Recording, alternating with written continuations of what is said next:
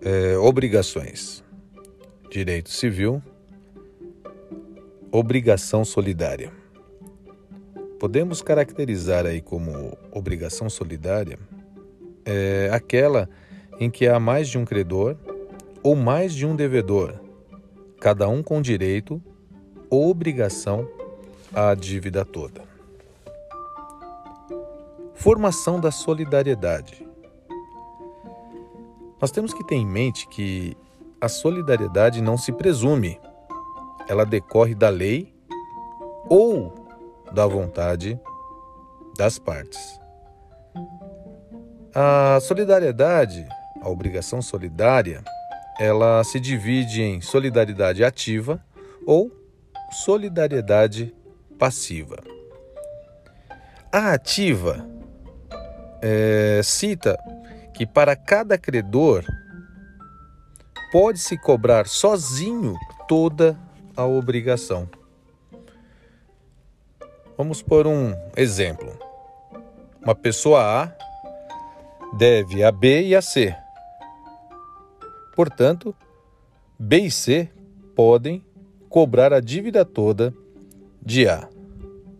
Nós temos aí com, como um exemplo titulares de conta corrente, que podem exigir do banco todo o dinheiro.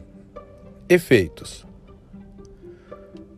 O devedor se exonera da dívida pagando a qualquer credor. Morrendo um credor, herdeiros sozinhos não têm o benefício. Solidariedade passiva. Vamos imaginar que cada devedor é, terá a obrigação por inteiro. Ou seja, cada devedor deve a obrigação por inteiro. Imaginando, imaginando A e B devem a C. C pode cobrar a dívida inteira de A ou B.